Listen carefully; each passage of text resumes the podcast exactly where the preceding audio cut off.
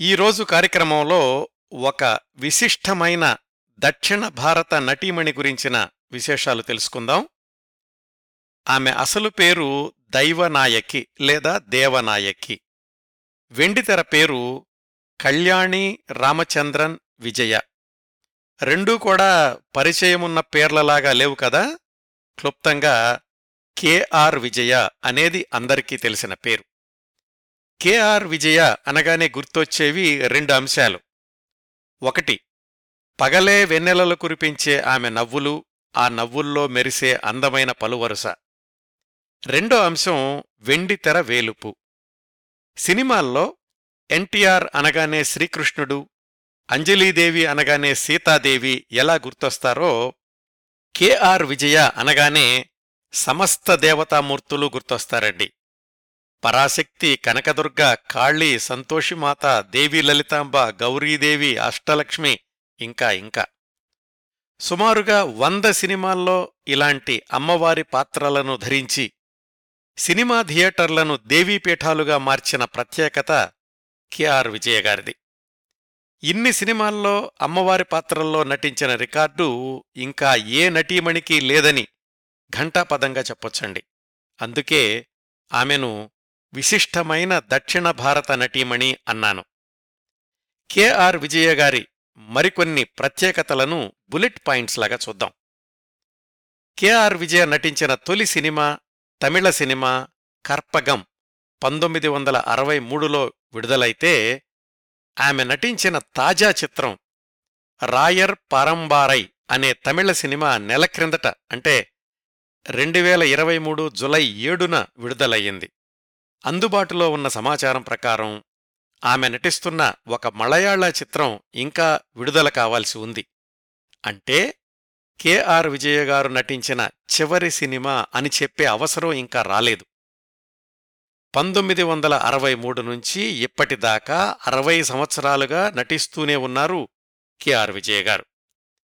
ఆమె కంటే పదమూడు సంవత్సరాల ముందే సినీరంగ ప్రవేశం చేసిన షావుకారు జానకి గారిని మినహాయిస్తే పంతొమ్మిది వందల అరవైలలో సినీరంగ ప్రవేశం చేసిన ఇతర నటీమణులతో పోలిస్తే ఆరు దశాబ్దాలుగా వెండితెర మీద కొనసాగుతున్న రికార్డు కూడా కెఆర్ విజయ్ గారిది ఒక్కరిదే అయ్యుండాలి ఆమె నటించిన చిత్రాల వేగం కూడా అలాగే ఉండేది. సినీరంగ ప్రవేశం చేసిన దగ్గర్నుంచి పదేళ్ళకి వంద చొప్పున ఇరవై సంవత్సరాల్లో రెండు వందల సినిమాలు పూర్తి చేస్తే ఇప్పటికీ ఆమె నటించిన చిత్రాల సంఖ్య అన్ని భాషల్లోనూ కలుపుకుని సుమారుగా నాలుగు వందల దాకా ఉండొచ్చు. కెఆర్ విజయ గారి తొలి చిత్రం వందవ చిత్రం రెండు వందలవ చిత్రం మూడింటికి కూడా కెఎస్ గోపాలకృష్ణనే దర్శకుడు కావడం ఇంకొక విశేషం. సినీరంగ ప్రవేశం చేసినప్పుడు ఆమె వయసు పదిహేడు సంవత్సరాలు ఇప్పుడు డెబ్భై ఏడు సంవత్సరాలు. ఈ వయసులో కూడా సినిమాల్లో నటిస్తున్న అతి తక్కువ మంది ఆనాటి నటీమణుల్లో ప్రథమ పంక్తిలో చూడదగిన తార కెఆర్ విజయ గారు. స్టార్ యాక్ట్రెస్ అనడానికి నిజమైన ఉదాహరణ కెఆర్ విజయ్ గారు.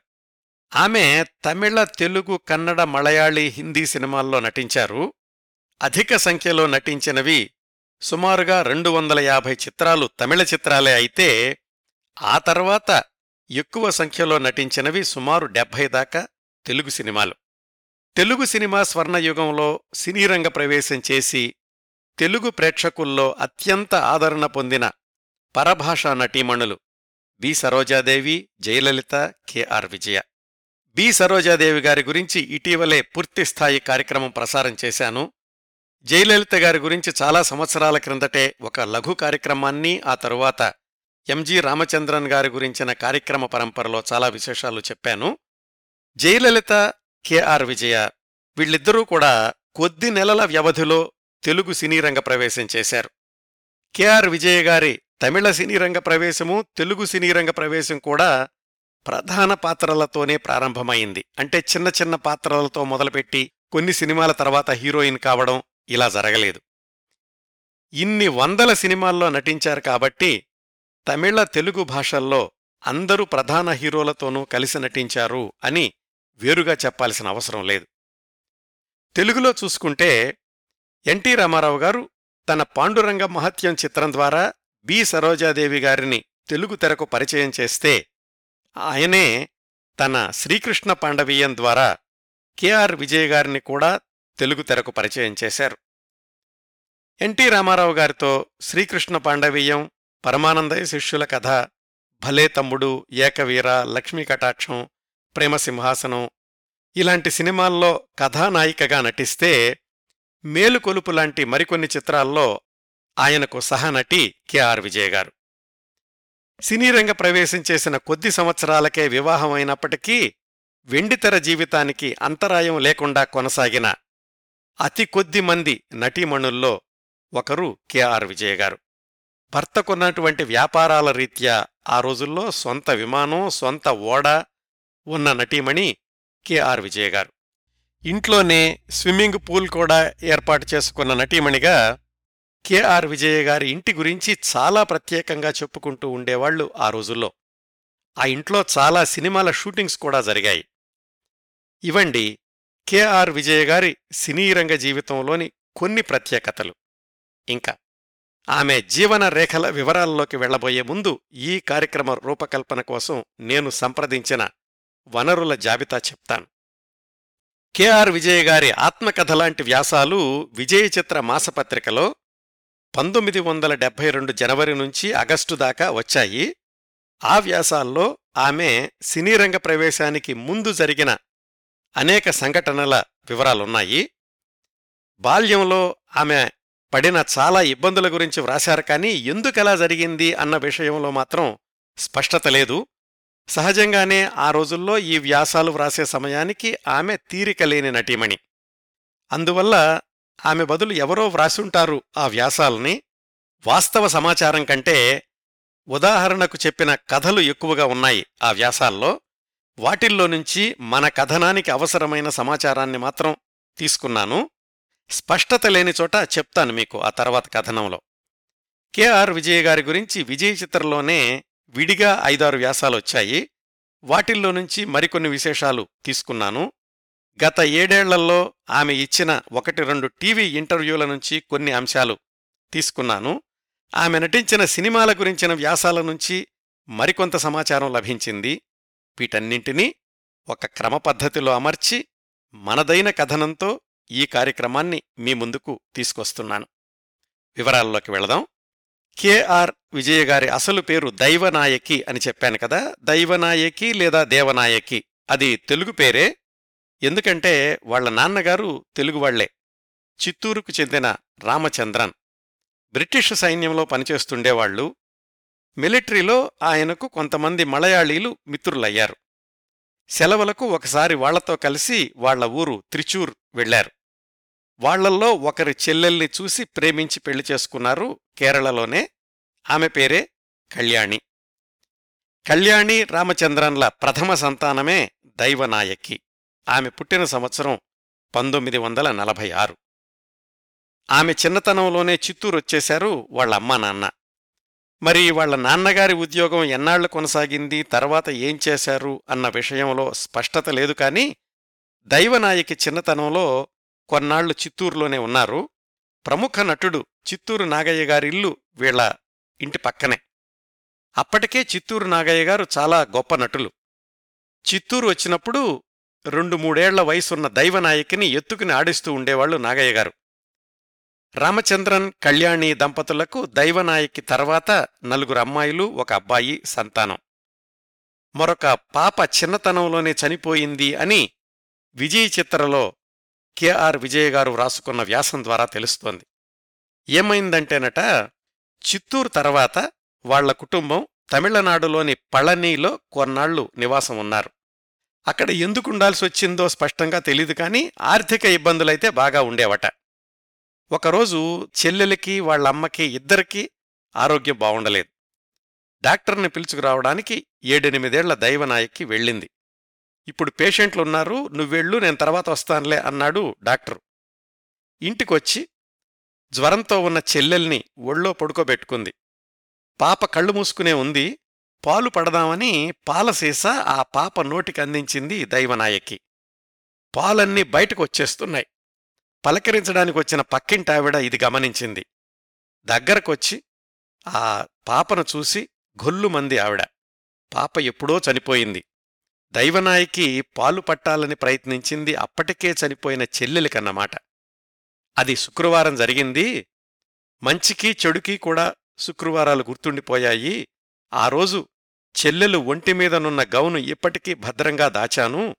బహుశా సమయానికి డాక్టర్ గారు వచ్చుంటే చెల్లెలు బతికేదేమో నేనిప్పుడు పెంచుకుంటున్న ఉడతకు పాలు పోసినప్పుడల్లా ఆ రోజు ఒళ్ళో చనిపోయిన చెల్లెలే గుర్తొస్తుంది అని తన ఇరవై ఆరు సంవత్సరాల వయసులో వ్రాసుకున్న వ్యాసంలో చెప్పారు కెఆర్ విజయ గారు.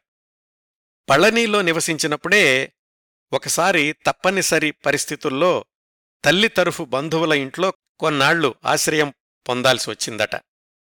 వాళ్ళక్కూడా ఇద్దరు ముగ్గురు పిల్లలున్నారు. దైవనాయకి చెల్లెళ్ళ వయసు వాళ్ళు ఆ ఇంటి యజమాని చెప్పాడు ఇబ్బందుల్లో ఉన్నారని కొన్నాళ్ళు మా ఇంట్లో ఆశ్రయం ఇస్తున్నాను. కానీ మా పిల్లలతో పాటుగానే మీ పిల్లలకి జరగాలని అనుకోవద్దు. మీ హద్దుల్లో మీరుండాలి అని. పిల్లలందరూ ఆరు బయట బావి దగ్గరే స్నానం చేయాల్సి వచ్చింది. దైవనాయికి తనకంటే చిన్నవాళ్ళైన తమ్ముడికి చెల్లెళ్ళకి స్నానం చేయించేది. ఒకరోజు ఇంటావిడ మైసూర్ పాక్ చేసి తన పిల్లలకి పెడుతుంటే దైవనాయకి చెల్లెలు చూస్తూ నిల్చుంది. ఇదేమీ నువ్వు తినడానికి కాదు వెళ్ళెళ్ళు అని ఆ ఇంటావిడ కసురుకుంది. అప్పుడు తమ్ముణ్ణి చెల్లెళ్ళని పళని గుడికి తీసుకెళ్ళి అక్కడ ప్రసాదం పెట్టించాను అని వ్రాసుకున్నారు కెఆర్ విజయ. పరిస్థితులు బాగున్న రోజుల్లో పళనీలోనే కొంతకాలం డాన్స్ నేర్చుకుంది దైవనాయకి. ఆర్థిక పరిస్థితులు అనుకూలించకపోవడంతో ఎనిమిది తొమ్మిది సంవత్సరాల వయసులోనే చదువు మానేయాల్సొచ్చింది. మరి తండ్రిగారు ఏమయ్యారో ఏమో తెలీదు కాని పెద్ద కూతురుగా కుటుంబ భారమంతా నామీదే పడింది అని వ్రాసుకున్నారు ఆమె. బహుశా ఆమెకు పదమూడు పద్నాలుగు సంవత్సరాల వయసుండగా కుటుంబంతో కలిసి మద్రాసు వచ్చేశారు దైవనాయకి. సుమారుగా పంతొమ్మిది వందల అరవై ప్రాంతాలయ్యుండాలి. మాంబళంలో ఒక చిన్న ఇల్లు అద్దెకు తీసుకున్నారు. కుటుంబ పోషణ కోసమని నాట్య ప్రదర్శనలు ప్రారంభించారు దైవనాయకి. వాళ్ళింటి ముందు నుంచి నడుచుకుంటూ స్కూలుకు వెళ్ళే పిల్లల్ని చూసి నేను వాళ్ళలాగా చదువుకోలేకపోతున్నానే అని బాధపడుతూ ఉండేవాళ్ళు నాట్య ప్రదర్శనలు చూసిన నటుడు ఎంకే రాధ తన నాటకాల్లో అవకాశమిచ్చాడు ఆ విధంగా రంగస్థల నటిగా మారింది దైవనాయకి.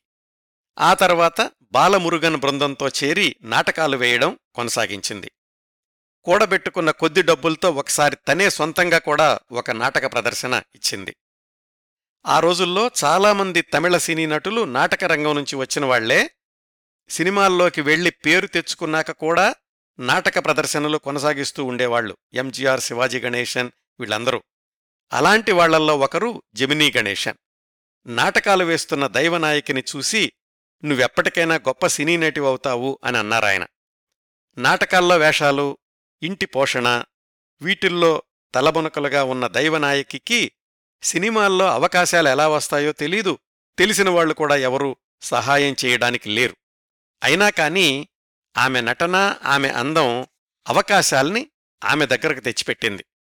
మగళ్ ఉన్ సమతు అనే సినిమా కోసం మేకప్ టెస్ట్ కోసం పిలిపించారు దర్శకుడు డిఎస్ రాజగోపాల్. ప్రముఖ నటుడు ఎంఆర్ రాధా అందులో ప్రధాన పాత్రధారి.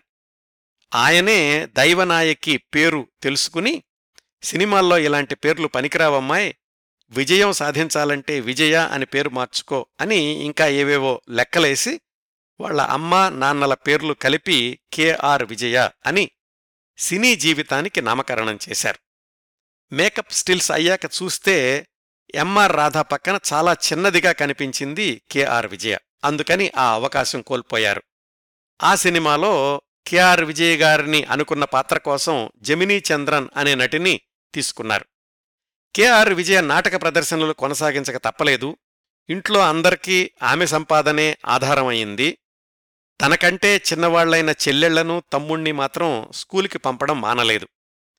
ఆమె అవకాశం కోల్పోయిన మగళ్ ఉన్ సమతు పంతొమ్మిది వందల అరవై నాలుగులో విడుదలైతే దానికంటే ముందే విడుదలైన ఇంకొక సినిమాలో కథానాయికి పాత్ర దక్కించుకోగలిగారు.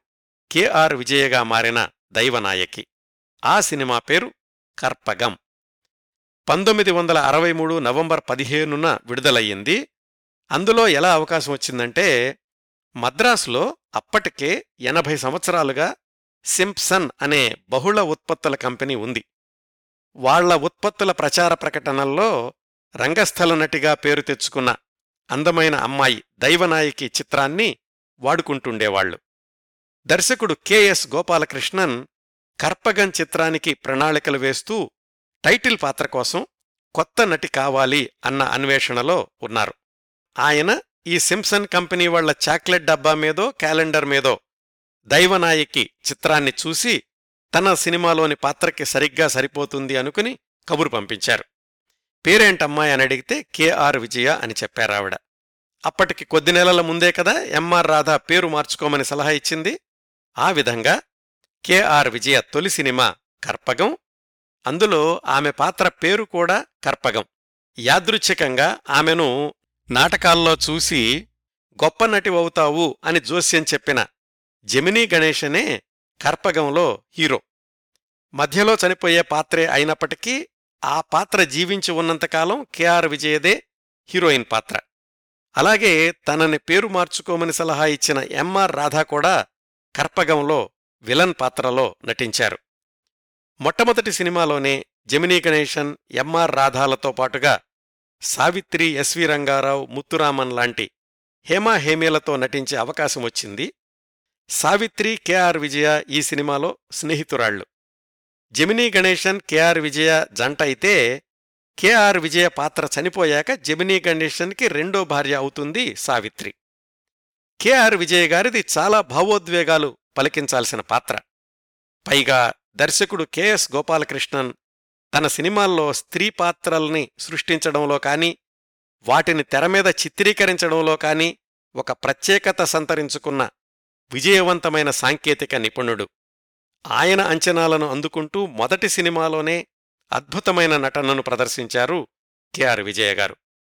ఇంకో ఆసక్తికరమైన విశేషం ఏమిటంటే చిన్నతనంలో కెఆర్ విజయను ఎత్తుకుని ఆడించిన చిత్తూరు నాగయ్య గారు ఈ సినిమాలో కలెక్టర్గా నటించారు.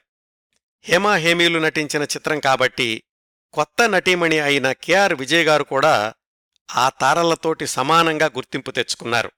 అప్పటికీ ఆమె వయసు కేవలం పదిహేడు సంవత్సరాలు.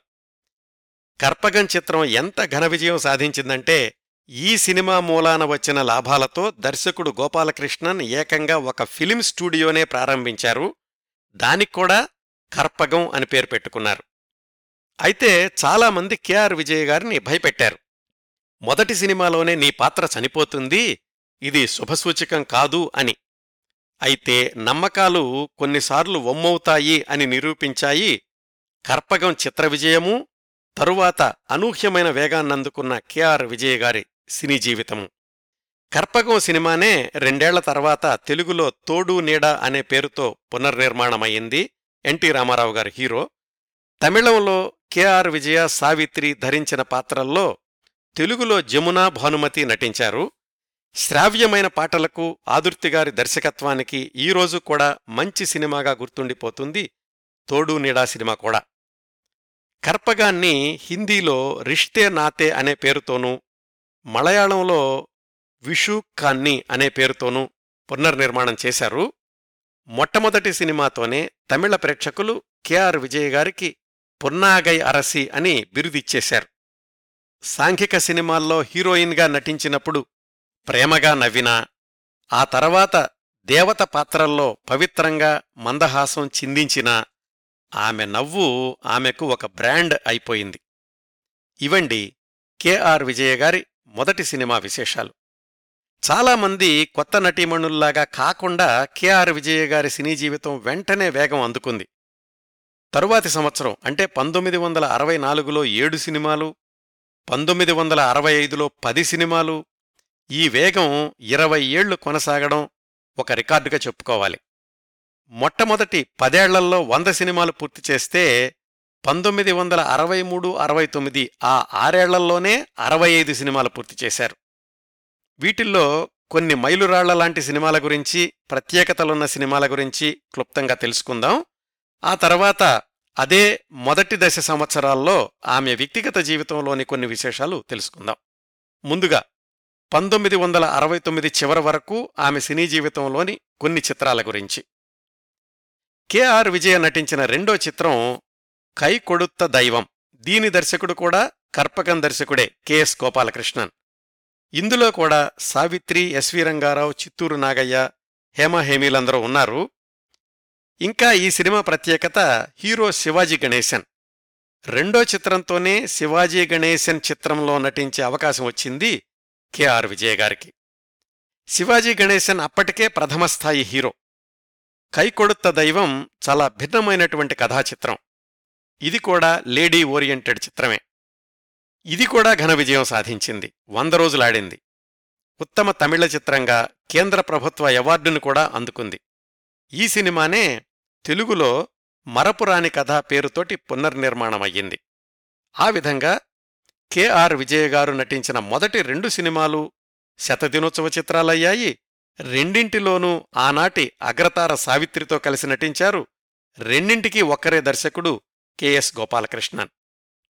పంతొమ్మిది వందల అరవై నాలుగులోనే కెఆర్ విజయ నటించిన సినిమాల్లో ప్రత్యేకంగా చెప్పుకోవాల్సినవి మరొక రెండు సినిమాలున్నాయండి. ఒకటి ఎంజీఆర్ హీరో మరొకటి హాస్య నటుడు నగేష్ హీరో. సినీరంగ ప్రవేశం చేసిన మొదట్లోనే జమినీ గణేశన్ శివాజీ గణేశన్ ఎంజీఆర్ ముగ్గురితోనూ కలిసి నటించడమనేది కెఆర్ విజయ గారికి లభించిన అరుదైన అవకాశం అని చెప్పుకోవాలి. పంతొమ్మిది వందల అరవై నాలుగులో ఆమె ఎంజీఆర్తో కలిసి నటించిన చిత్రం తొళ్ళిలాలి. అది కూడా వంద రోజులు మించి నడిచింది. ఎంజీఆర్ సినీ జీవితంలో కూడా ఈ తొళ్ళిలాలి మరపురాని చిత్రంగా విశ్లేషకులు పేర్కొంటూ ఉంటారు. దీనిలో ఒక హీరోయిన్ అప్పుడే సినీరంగ ప్రవేశం చేసిన మనం మాట్లాడుకుంటున్న కెఆర్ విజయ్ గారు కావడం తమిళ చిత్ర పరిశ్రమను విశేషంగా ఆశ్చర్యపరిచింది ఆకర్షించింది కూడా. పంతొమ్మిది వందల అరవై నాలుగులోనే మరొక శతదినోత్సవ చిత్రం సర్వర్ సుందరం కె బాలచందర్ దర్శకుడు హాస్యనటుడు నాగేష్ హీరో. ఆ రోజుల్లో హాస్యనటుణ్ణి హీరోగా పెట్టి సినిమా తీయడం అంటే అత్యంత సాహసోపేతమైన ప్రయోగం. నాగేష్ పక్కన నటించడానికి ఎవరూ ముందుకు రాలేదట. కెఆర్ విజయకు దక్కిన మరొక అద్భుతమైనటువంటి అవకాశం సర్వర్ సుందరం. ఇలా కెఆర్ విజయ గారు సినీరంగ ప్రవేశం చేసిన ఒక సంవత్సరంలోనే వరుసగా శతదినోత్సవ చిత్రాలవ్వడం అన్నింటిలోనూ ప్రముఖ హీరోలతో నటించడం అన్నీ కూడా మూస చిత్రాలకు భిన్నమైన చిత్రాలవడంతో దశాబ్దాల పాటు కెఆర్ విజయ గారు వెనక్కి తిరిగి చూసుకోవాల్సిన అవసరం కానీ ఆగి విశ్రాంతి తీసుకోవాల్సిన అగత్యం కానీ కలగలేదు. ఇంకొక విశేషం పంతొమ్మిది వందల అరవై నాలుగులోనే ఆమె మలయాళ చిత్రరంగ ప్రవేశం చేయడం రెండు మలయాళ సినిమాల్లో నటించడం. తరువాతి సంవత్సరం పంతొమ్మిది వందల అరవై ఐదులో చెప్పుకోదగ్గ విశేషం కెఆర్ విజయ్ గారు నటించిన ఏకైక హిందీ చిత్రం ఊంఛే లోగ్ విడుదలయ్యింది. ఈ సినిమా షూటింగ్ అంతా కూడా మద్రాసులోనే జరిగింది. కె. బాలచంద్ర వ్రాసిన నాటకం మేజర్ చంద్రకాంత్ ఆధారంగా నిర్మాణమయ్యింది. అప్పటికీ కొత్త నటుడైనటువంటి ఫిరోజ్ ఖాన్కి మొట్టమొదటి డీసెంట్ హిట్ చిత్రం ఈ ఉంచే లోగ్. ద్వితీయ ఉత్తమ చిత్రంగా కేంద్ర ప్రభుత్వ బహుమతిని కూడా అందుకుంది. ఇట్లా అనేక మంది విజయంలో కెఆర్ విజయ భాగస్వామి కావడం అది కూడా మొదటి రెండు మూడు సంవత్సరాల్లోనే జరగడం గమనించాల్సిన విషయం. బహుశా దక్షిణాది సినిమాల్లో తీరిక లేకుండా నటిస్తూ ఉండడం వల్లనో ఏమో కానీ మళ్ళా ఏ హిందీ చిత్రంలోనూ నటించలేదు కెఆర్ విజయ్ గారు. కాకపోతే ఆ తర్వాత ఇరవై ఏళ్ళకి పంతొమ్మిది వందల ఎనభై ఎనిమిదిలో మిలేసుర్ మేరా తుమారా అనే హిందీ జాతీయ సమగ్రతా గీతంలో కొద్దిసేపు కనిపిస్తారంతే. పంతొమ్మిది వందల అరవై ఐదులోనే నటిగా కెఆర్ విజయ గారిని మరొక మెట్టు ఎక్కించిన చిత్రం విమర్శకుల ప్రశంసలందుకున్న చిత్రం ఇదయ కమలం. ఇందులో కెఆర్ విజయ గారిది ద్విపాత్రాభినయం. ఆనాటి మరొక టాప్ హీరో రవిచంద్రన్ ఇందులో కథానాయకుడు. సినిమా విజయాన్ని మించి పేరు తెచ్చుకున్నారు కెఆర్ విజయ. తరువాతి సంవత్సరానికి వెళితే పంతొమ్మిది వందల అరవై ఆరులో కెఆర్ విజయ్ గారి సినీ జీవితంలో చెప్పుకోదగ్గ మైలురాళ్ళు బాగానే ఉన్నాయండి.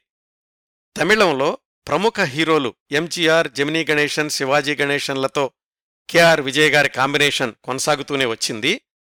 పంతొమ్మిది వందల అరవై ఆరులో ఒక విశేషం ఏమిటంటే భారీ పౌరాణిక చిత్రం సరస్వతీ శపథంలో జమినీ గణేశన్ శివాజీ గణేశన్ సావిత్రి దేవిక పద్మిని లాంటి హేమాహేమీలతో కలిసి పూర్తిస్థాయి పాత్రలో నటించి కెఆర్ విజయ సంపూర్ణమైన నటీమణి అన్న ప్రశంసని స్థిరం చేసుకున్నారు.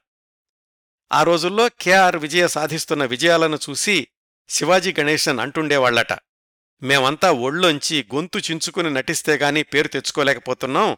మీరు అతి సులువుగా ఒక్క చిరునవ్వుతో మా అందర్నీ దాటి వెళ్తున్నారు అని. పంతొమ్మిది వందల అరవై ఆరులో కెఆర్ విజయ గారి సినీ జీవితంలో చెప్పుకోదగ్గ విశేషం ఆమె తెలుగు పరిశ్రమలో ప్రవేశించడం. అంతవరకు ఆమె నటించిన తమిళ సినిమాల డబ్బింగ్ వర్షన్స్ తెలుగులో వచ్చాయి కానీ సూటిగా తెలుగు సినిమాల్లో నటించలేదు. ఆ అవకాశం కల్పించింది ఎన్టీ రామారావు గారు. అది కూడా తన సొంత చిత్రం శ్రీకృష్ణ పాండవీయం ద్వారా.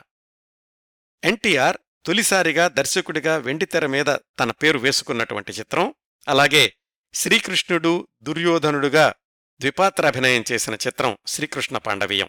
దాంట్లో రుక్మిణి పాత్రతోటి తెలుగు ప్రేక్షకులకు కెఆర్ విజయ గారిని నేరుగా పరిచయం చేశారు ఎన్టీఆర్. మొదటి సినిమాలోనే తెలుగు తెర మీద కూడా వెండి వెన్నెలలు కురిపించారు.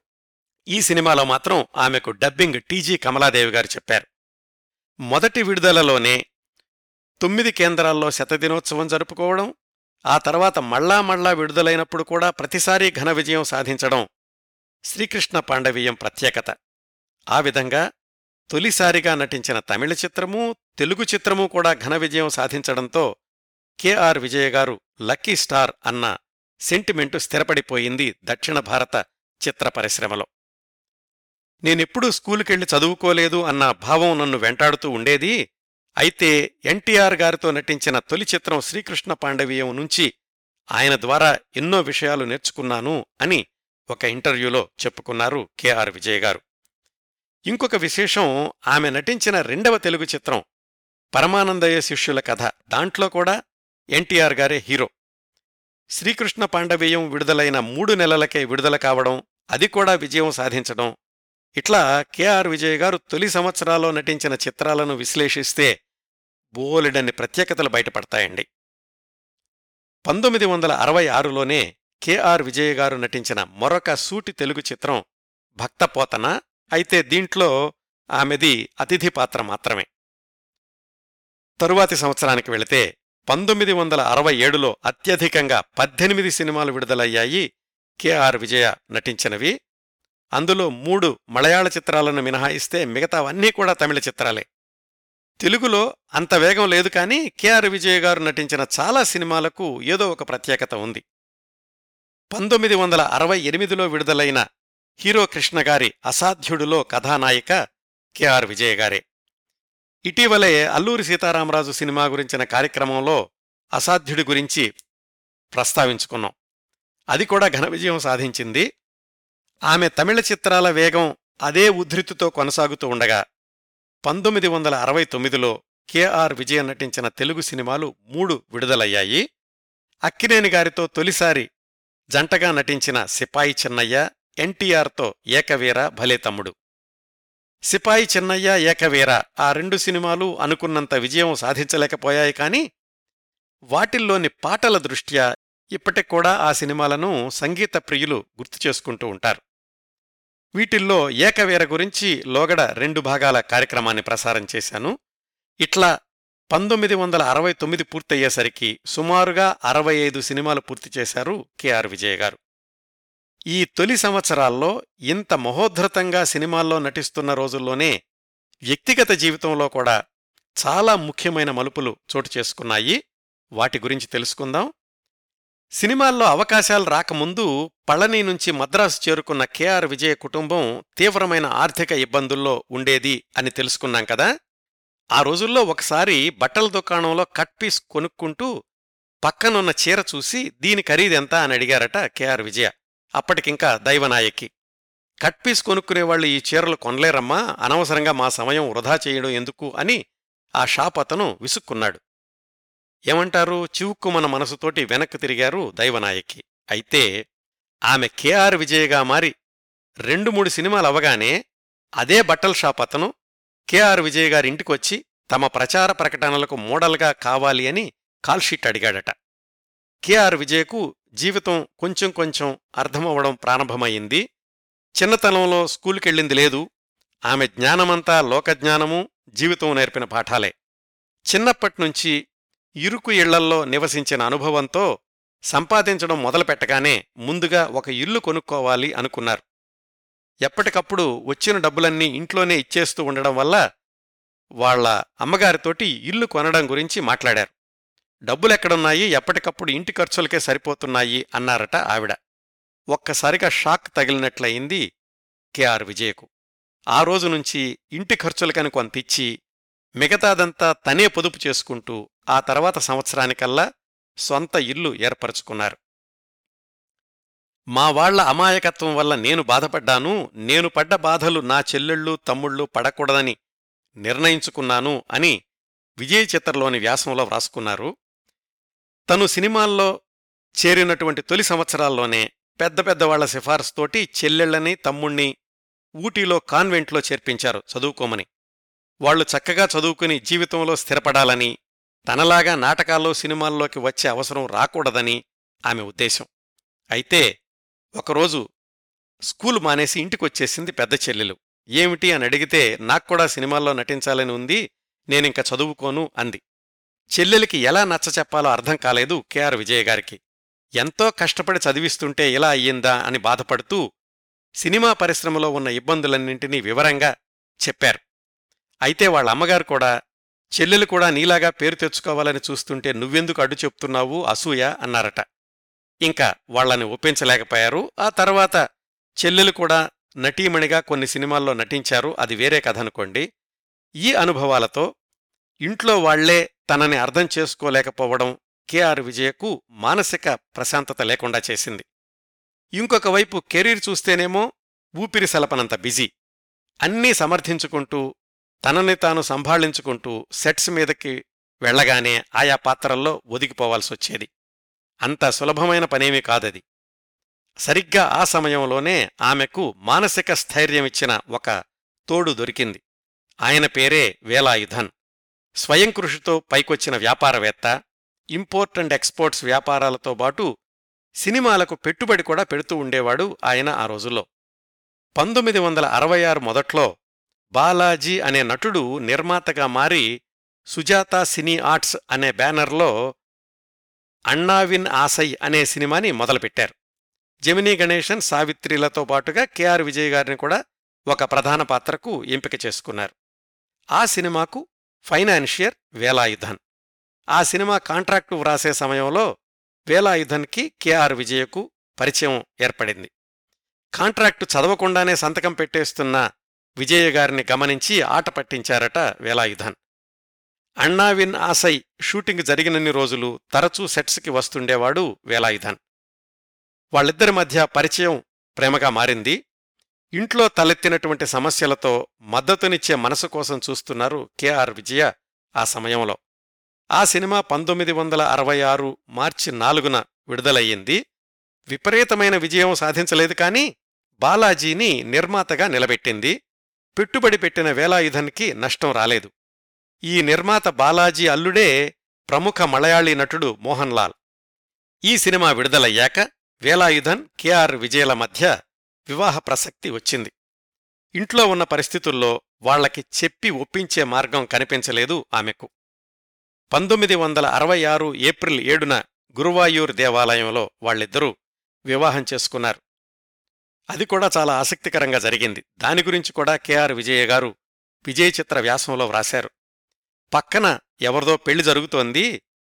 ఆ జంటలోని భర్త భార్య మెడలో తాళి కడుతున్నప్పుడు వేలాయుధన్ తనతో పాటు తెచ్చుకున్న తాళిని నా మెడలో కట్టారు ఆ గుళ్ళోనే. ఆ పెళ్ళివాళ్ళ మంగళవాయిద్యాలే మాకు పెళ్ళి వాయిద్యాలయ్యాయి అని. సహజంగానే ఇంట్లో వాళ్ళు సమర్థించలేదు సరికదా నానా మాటలు అన్నారు. విధిలేని పరిస్థితుల్లో తాను కొన్న ఇల్లంతా అమ్మా చెల్లెళ్ళకు వదిలేసి కట్టుబట్టలతోటి కెఆర్ విజయ భర్త ఇంట్లో అడుగుపెట్టారు. అప్పటికే ఆయన గొప్ప సంపన్నుడు దేనికి లోటులేని హోదా అంతస్తు. పెళ్ళైన విషయాన్ని కూడా పరిశ్రమలో ఎవరికీ తెలియనివ్వలేదు. ఆమె షూటింగ్స్కి వెళ్ళే విషయంలో ఎక్కడా తేడా రాలేదు. సినిమాల వేగమూ తగ్గలేదు.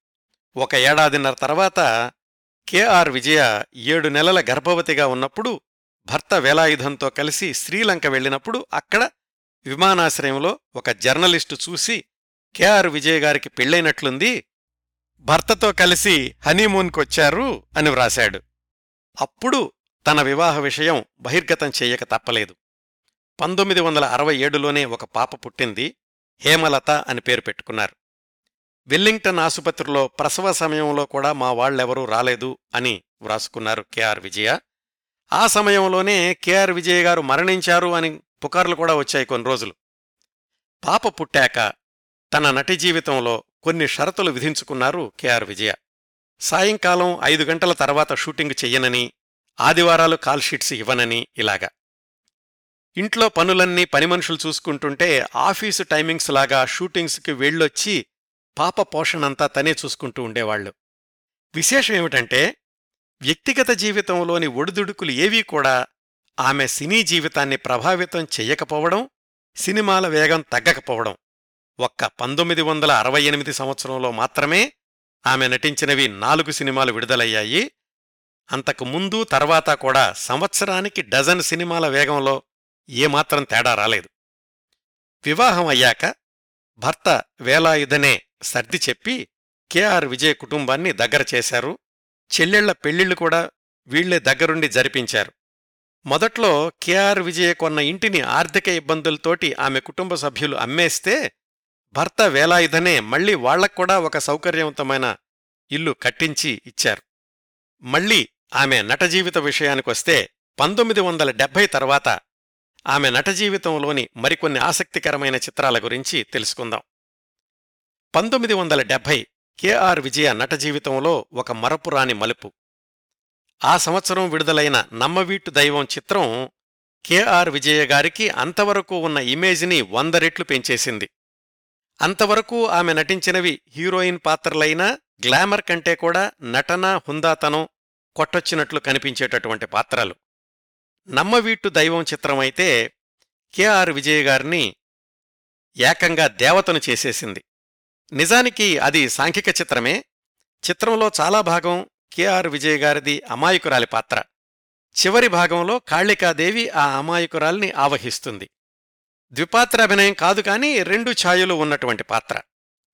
అమాయకురాలి పాత్ర పెద్ద కష్టపడాల్సిన పనిలేదు అప్పటి వరకు ఉన్న నటనానుభవంతో అలాంటి పాత్ర కెఆర్ విజయ్ గారికి కొట్టిన పిండే.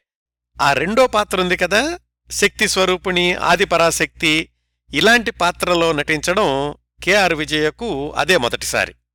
సినిమా నిర్మాత దర్శకుడు వేలుమణి స్క్రిప్టును కూడా అమ్మవారి దేవాలయంలోనే కూర్చుని వ్రాసుకున్నాడట.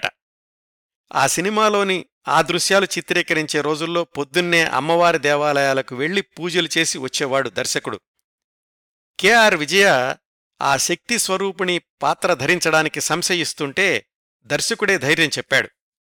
ఆ దృశ్యాలు చిత్రీకరించిన రోజుల్లో సెట్లోకి రాబోయే ముందు షూటింగ్ మధ్యలోనూ కూడా దేవీ స్తోత్రం వింటుండేవాళ్ళు ఆమె. ఆ పాత్రకు కావలసిన నగలు ఆమె స్వయంగా తయారు చేయించుకున్నారు. కొన్ని స్వంత నగలు కూడా వాడారు. దేవీ ఆలయాల్ని సందర్శించి దేవి నిలబడే విధానం ఆమె హస్తముద్రలు ఒకటికి పదిసార్లు గమనించారు. సినిమాలో ఆ పాత్ర షూటింగ్ జరిగినన్ని రోజులు నిర్మాణ సిబ్బంది అందరూ నియమనిష్టలతో ఉండేవాళ్ళు ఏ పొరపాటు జరిగినా అమ్మవారికి ఎక్కడ ఆగ్రహం వస్తుందో అని. దర్శకుడి కృషి కెఆర్ విజయ్ గారి అంకితభావము ఫలించాయి. నమ్మవీట్టు దైవం చిత్రం థియేటర్లని దేవీ ఆలయాలుగా మార్చేసింది. కొన్ని థియేటర్లలో అయితే అమ్మవారిని చూసి కొంతమంది ప్రేక్షకులు మూర్ఛబోయిన సంఘటనలు కూడా జరిగాయట. ఆ సినిమా విడుదల తర్వాత కెఆర్ విజయ గారు ఏ దేవాలయానికి వెళ్ళినా అక్కడున్న పూజారులు ఆమెక్కూడా భక్తితో హారతిచ్చేవాళ్ళు అని కొన్ని పత్రికలు వ్రాశాయి ఆ రోజుల్లో. ఈ సినిమానే తెలుగులో మా ఇలవేలుపు అనే పేరుతోటి పునర్నిర్మాణమై ఆ తర్వాత సంవత్సరమే పంతొమ్మిది వందల డెబ్భై ఒకటిలో విడుదలయ్యింది. సిపాయి చిన్నయ్య సినిమా దర్శకుడు జీవీఆర్ శాషగిరిరావు గారే ఈ మా ఇలవేలుపు చిత్ర దర్శకుడు కూడా. తెలుగు సినిమాలో అయితే కాళికాదేవితో పాటుగా వెంకటేశ్వర స్వామి శివుడు పాత్రల్లో కూడా కెఆర్ విజయ్ గారిని చూపించారు. అవి కనిపించేది కొద్ది సెకండ్లే అయినా ఆ పాత్రలు ధరించినప్పుడు తన అనుభవాల్ని మాయల వేలుపు చిత్రం విడుదలైన పంతొమ్మిది వందల డెబ్భై ఒకటి జులై నెల విజయ చిత్రలో మరొక వ్యాసంలో వ్రాసుకున్నారు కెఆర్ విజయ. వెంకటేశ్వర స్వామి రూపం కోసం పెద్ద పెద్ద నగలు చేయించారు. మేకప్ కూడా చాలాసేపు పట్టేది. పైగా ఉదయం పూటేమో వెంకటేశ్వరస్వామి సాయంకాలం శివుడు పాత్రల్లో దృశ్యాలు చిత్రీకరించడంతోటి ఆ రోజులన్నీ కూడా వేరే లోకంలో ఉన్న భావన కలిగించేవట. పాములంటే భయమే కాని శివుడి రూపంలో పాముని మెళ్ళ వేసుకోక తప్పలేదు. ఇవన్నీ కలిసే కెఆర్ విజయ గారిని ఆ తర్వాత దశాబ్దాల పాటు దేవీ పాత్రలకు దేవత పాత్రలకు కేర్ ఆఫ్ అడ్రస్గా చేశాయి. ఈ సందర్భంలో కెఆర్ విజయ గారు ఒక ఇంటర్వ్యూలో చెప్పిన ఇంకొక విశేషాన్ని గుర్తు చేస్తాను. ఆమె చిన్నతనంలో వాళ్ళ అమ్మగారిని పట్టులంగా కుట్టించమని అడిగారట. ఏమీ సమాధానం చెప్పలేక ఆవిడ అటు ఇటు చూస్తున్నారు. అది విన్న చుట్టాలావిడ మామూలు బట్టలకే గతిలేదు నీకు పట్టులంగా కూడానా? అని నిరసనగా అంది దైవనాయకిని వాళ్ళమ్మగారిని వరుసగా దేవత వేషాలు వేస్తున్న రోజుల్లో ఆ చిన్నప్పటి విషయాన్ని గుర్తు చేసుకుంటూ అప్పట్లో పట్టులంగా కోసం నా పసిహృదయం ఎంత తప్పించిందో మా బంధువుల నిరసన వాక్యాలు ఎంత బాధించాయో ఇప్పుడేమో రోజుకో పట్టుచీర ఒక్కొక్క రోజు రెండు మూడు పట్టుచీరలు కూడా కట్టుకుంటున్నాను అని వ్రాసుకున్నారు. తర్వాత కెఆర్ విజయ గారి మొదటి సినిమా విడుదలైన సరిగ్గా పది సంవత్సరాలకి పంతొమ్మిది వందల డెబ్బై మూడు అక్టోబర్ ఇరవై ఐదున ఆమె నటించిన వందవ చిత్రం. నదయిల్ ముత్తు విడుదలయ్యింది. నిర్మాత దర్శకుడు ఆమెను సినీరంగానికి పరిచయం చేసిన కెఎస్ గోపాలకృష్ణనే. ఆ సినిమా ప్రచార ప్రకటనల్లో కూడా కెఆర్ విజయ్ వందవ చిత్రం అని ప్రముఖంగా పేర్కొన్నారు. కానీ ఆ సినిమా అనుకున్నంత విజయం సాధించలేదు. వంద చిత్రాలు పూర్తి చేసిన సందర్భంలో జరిగిన అభినందన సభకు చిత్ర పరిశ్రమలోని ప్రముఖులందరూ తరలివచ్చి కెఆర్ విజయ్ గారికి అభినందనలు అందించారు. అప్పటికే ఆమె తమిళ చిత్రరంగంలోని దాదాపు అందరు హీరోలతోనూ కలిసి నటించేశారు. సహజంగానే ఇతర కథానాయికల ప్రవేశంతో పంతొమ్మిది వందల ఎనభైల నుంచి కెఆర్ విజయ్ గారు పెద్దరికం పాత్రల వైపు వెళ్ళక తప్పలేదు. అయినా కానీ సంవత్సరానికి ఎనిమిది పది సినిమాల్లో నటించే వేగం తగ్గకపోవడం గమనించదగ్గ విశేషం. పంతొమ్మిది వందల తొంభైలో కూడా ఎనిమిది సినిమాల్లో నటించారు ఒక సంవత్సరంలో. ఈ తదుపరి దశాబ్దాల్లో ఆమె వ్యక్తిగత జీవిత విశేషాలకొస్తే పెళ్ళైన కొత్తలో దాంపత్య జీవితం సాఫీగా గడిచిపోతోంది జీవితాంతం ఇలాగే ఉండాలని కోరుకుంటున్నాను అని వ్రాసుకున్నారామె నిజంగానే జీవితాంతం వాళ్ళ దాంపత్యం అలాగే ఏమాత్రం ఒడిదుడుకులు లేకుండా కొనసాగింది. భర్త వ్యాపారాలు బహుముఖాలుగా విస్తరించాయి. ఆయన సినిమా నిర్మాణంలో ప్రవేశించి సొంతంగా కూడా యాభై పైగా సినిమాలు నిర్మించారు. ఆ రోజుల్లో ఆయన నిర్వహించిన సుదర్శన్ చిట్ ఫండ్స్ బాగా వ్యాపారం చేసేది. ఇంట్లో సమస్యల్ని భర్త చక్కదిద్దాక ఇంకా కెఆర్ విజయ్ గారి వ్యక్తిగత జీవితంలో చెప్పుకోదగ్గ ఎత్తుపల్లాలేమీ కనిపించవు. ఆమె ఇంటర్వ్యూల్లో కూడా ఇంకేమీ విశేషాలు చెప్పుకోలేదు. బి సరోజ జయలలిత గారులలాగా వేరే రంగాల్లో కూడా ప్రవేశించకపోవడంతో కెఆర్ విజయ్ గారి జీవితమంతా సినిమా రంగానికి అంకితమైపోయింది. పంతొమ్మిది వందల ఎనభై ఆరులో కుమార్తె వివాహం చేశారు. ఎంజీఆర్ గారు అప్పటికే రెండుసార్లు సీరియస్ ఆపరేషన్లై ఆరోగ్యం సరిగా లేదు. అయినా కాని కిఆర్ విజయ గారి కుమార్తె వివాహానికి హాజరై మేనమామ రాకుండా మేనకోడల పెళ్ళెలా జరుగుతుంది అని అన్నారట. పంతొమ్మిది వందల ఎనభై తొమ్మిదిలో సూత్రధారులు చిత్రంలోని నటనకు నంది స్పెషల్ జ్యూరీ అవార్డు అందుకున్నారు. మలయాళం తమిళ చిత్రరంగాల నుంచి కూడా చాలా పురస్కారాలు అందుకున్నారు. రెండు వేల పదకొండులో బాపూగారి శ్రీరామరాజ్యంలో కౌసల్య పాత్రలో కనిపించారు. కొన్ని టీవీ సీరియల్స్లో కూడా నటించారు. రెండు వేల పదహారులో భర్త వేలాయుధన్ చనిపోయాక తమ పెద్ద ఇంట్లో నుంచి చిన్న ఇంటికి మారారు. ఉపోద్ఘాతంలో చెప్పినట్లే ఇంకా నటిస్తూనే ఉన్నారు.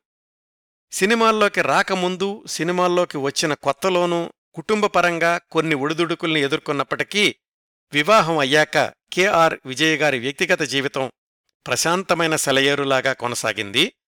నట జీవితంలో ఎప్పుడూ ఎలాంటి వివాదాలకు కానీ పుకార్లకు కానీ అస్సలు అవకాశం ఇవ్వలేదు. ఇటీవల ఇచ్చిన టీవీ ఇంటర్వ్యూలను గమనిస్తే కూడా ఆమె జీవితంలోని ప్రశాంతతే ఆమె వదనంలోనూ ఆమె మాటల్లోనూ ప్రతిఫలిస్తుంది. కెఆర్ విజయ్ గారి నట జీవితం అరవై సంవత్సరాలు మించి ఇంకా కొనసాగి కొత్త రికార్డు సృష్టిస్తారని ఆశిద్దాం. ఇవండి నవ్వుల రేరాణి వెండితెర వేలుపు కెఆర్ విజయ్ గారి గురించి నేను సేకరించగలిగినన్ని విశేషాలు ఈ కార్యక్రమాన్ని ఇంతటితో ముగిస్తున్నానండి. ఈ కార్యక్రమాలను ఆదరించి అభిమానిస్తున్న శ్రోతలందరకు హృదయపూర్వకంగా ధన్యవాదాలు తెలియచేస్తున్నాను. మళ్ళీ వారం మరొక మంచి కార్యక్రమంతో కలుసుకుందాం. అంతవరకు నవ్వుతూ ఉండండి. మీ నవ్వులు పది మందికి పంచండి. ప్రస్తుతానికి మీ వద్ద సెలవు తీసుకుంటోంది సదా మీ ఆదరాభిమానాలను కోరుకునే మీ కిరణ్ ప్రభ.